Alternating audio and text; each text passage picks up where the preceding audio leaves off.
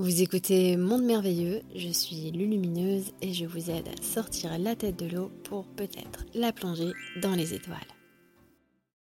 Quelle est la signification d'une grossesse naturelle tardive alors que le corps est dit plus apte?